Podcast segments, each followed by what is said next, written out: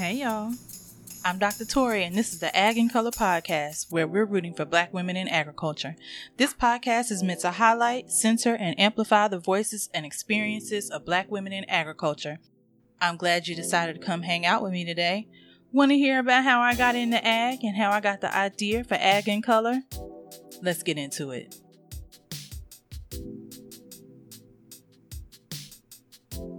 Hey, y'all. Welcome to the very first episode of the Ag in Color Podcast. It's your ag boo. Nope. Mm-mm. Don't like it. It's your girl, Dr. Tori, your host. And I hope that you hang around to see what I have planned. Before we get into all of my plans, let me introduce myself and Ag in Color. So, like I said before, I'm Tori. Um, I'm from North Carolina. I did not grow up in agriculture. I did not know about 4 H. Agriculture for me just happened. Up until high school, the most exposure I had with agriculture were the gardens that my aunt and my great grandma kept. And my mama had a cactus and it grew up with me. So there's a picture of me standing beside this cactus and it's taller than me. The summer before my senior year of high school, I participated in the research apprenticeship or the RAP. We spit 16 bars. The RAP program at the illustrious North Carolina Agricultural and Technical State University, Aggie, right? Also known as A&T. And so RAP is a summer enrichment program to help increase the numbers of minoritized students pursuing agricultural degrees. This program also helps with ag literacy, and you'd be surprised to know how many folks don't know that bacon comes from pigs or how plants grow. And so that summer, my research for RAP was in the Natural Resources Department. And so, a little background RAP was a four week program, and we got paid to do research. And meet new people. We stayed on campus. We ate in the cafeteria. It was like a glimpse into what college life would be. And so, okay, so back to the first summer. And so I was not sold on agriculture after this. The researcher, I think he may have been a postdoc or a um, PhD student. He had me out in the streams and we were gathering water samples and possibly just maybe had I been prepared, had I had like I don't know, some boots or something. I, you know, I'm out there in sneakers and and my pants. You know, maybe if I had a heads up or something, I been would have been more receptive, but that did not happen. I did not let it go, so I went back the next summer, and this time I worked with the ag education department, and I was sold, and it was not because of the research. It, but it was more so because of the people. So the research I was doing was actually, and don't don't tell them I said this. The the research I was doing was actually kind of boring. I was testing web browsers and I don't even remember what about the web browsers, but it was something with web browsers. But what sold me was the family like feeling in the department. Everyone knew me by name, whether they worked directly with me or not people took the time out to talk to me about careers, about majors in ag. They asked me about my family. And so, I mean, it just felt right. So, I enrolled in ag economics. And three and a half years later, I earned my bachelor's. And then I earned a master's after that in ag education from A&T. And while I was at A&T, I participated in MANRRS, which is Minorities in Agriculture, Natural Resources, and Related Sciences. CFFA, CFFA, yeah, collegiate, which is Collegiate FFA, which used to be Future Farmers of America, but they're trying to rebrand, so they don't say Future Farmers, but we know what it means. AFA, which is the Ag Leaders, nope. AFA is Agriculture Future Leaders Academy. Nope. I don't remember. We'll we'll figure find we'll find it. We'll figure it out. And I sat on the student government senate. And while I was at A&T, I became a camp counselor for the research apprenticeship program. So full circle, right? And I it's so funny to run into these students at conferences and they're like, "Hey, Miss Tori," and I'm like, "Hey, I'm so sorry, I do not know who you are." And then they tell me their name and like, "Oh, it's in rap," and it all just like comes flooding back. And I'm really loving like watching their accomplishments. So one young lady just received her, well, excuse me, just earned because they're not just giving these degrees out, okay? She just earned her DVM and she was in rap when I was a camp counselor and then another young lady who you'll hear from later in the in the year on the podcast she was in rap and then she enrolled while I was still there. And now she's got her master she's done it she's done extension work. These students are just out here okay? I love it. Anyway I'm getting off topic. And so after I graduated with my master's, I taught high school agriculture. The classes that I taught were agri-science applications, which is like an introduction to all the areas of agriculture, and it's usually taken by freshmen and seniors who are looking for an easy class to take. I also taught horticulture and environmental and natural resources.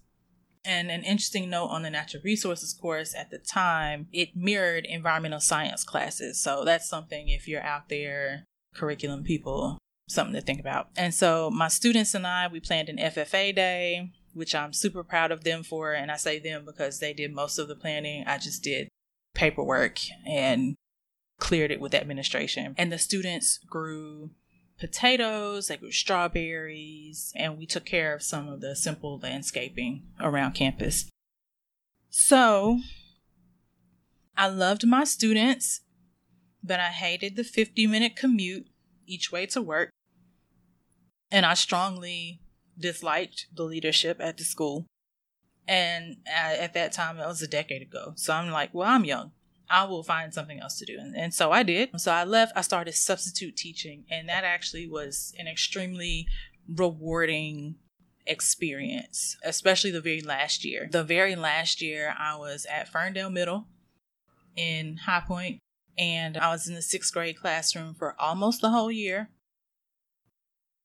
we had a good time. We had some rough times, but like I said, it was it was super rewarding, and they were actually really proud of me when I left to go um, to Purdue. So, after the three years of substitute teaching, I gathered all of my toys and took my talents to Purdue University, where I earned my PhD in agricultural education. My assistantship work was with mentoring at Purdue, or we call MAP which is an initiative that aims to improve numbers of women and minoritized individuals in agricultural and life sciences through recruitment, retention, and equitable mentoring practices. And so with MAP, I coordinated the Summer Scholars Program and the Peer Mentor Program, and I've met so many wonderful people, faculty, and students alike in these programs. My dissertation examined the experiences of Black women doctoral candidates in agricultural disciplines at historically white institutions. I interviewed five phenomenal Black women. Some of their experiences were wild. And I think I, I cried after the first two interviews. It was so much. And one day I'll do an episode about my dissertation. Maybe I'll just, you know, splice up the recording and upload the audio or something. But if you're interested in marginalized folks, and especially if you're interested in Black women in agriculture, not to toot my own horn, but I think the dissertation is something you should take a look at or at least listen to when I upload the episode. So, but for now, just know that I plan to continue this line of research because it is sorely needed. My last year at Purdue, I developed and taught a graduate course called Critical Perspectives in Agriculture, which we lovingly nicknamed Ag Crit. During this course, my students and I critically examined and explored historical and contemporary issues in U.S. ag broadly. We discussed race, gender, intersectionality, ecofeminism and eco-womanism, we talked about land and labor injustices, critical race theories, injustice with the USDA. So if you haven't looked up the Pigford cases, you should definitely do that. We talked about how to write op eds and just so much more.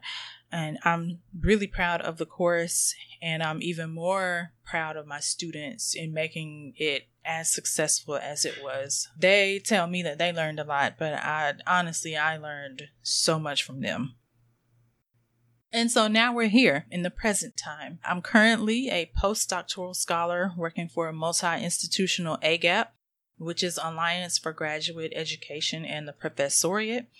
We look at barriers that folks of color experience while pursuing STEM faculty careers post graduation and after postdocs. And so as I'm wrapping this on up, sometimes perfectionism, like a lot of people, really kicks my ass, man. And like, I wanted to wait until I had everything perfect or I felt ready to launch this podcast. But with everything going on right now, I really just felt a pressing need to go ahead and get started with Ag in Color.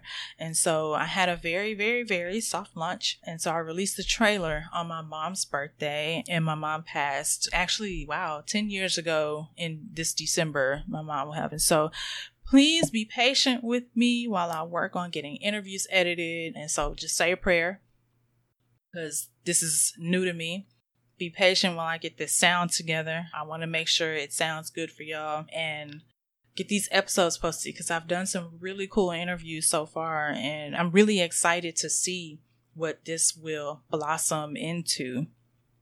So go ahead, take a few moments, check out the Ag in Color Instagram. It's A G I N C O L O R on Instagram.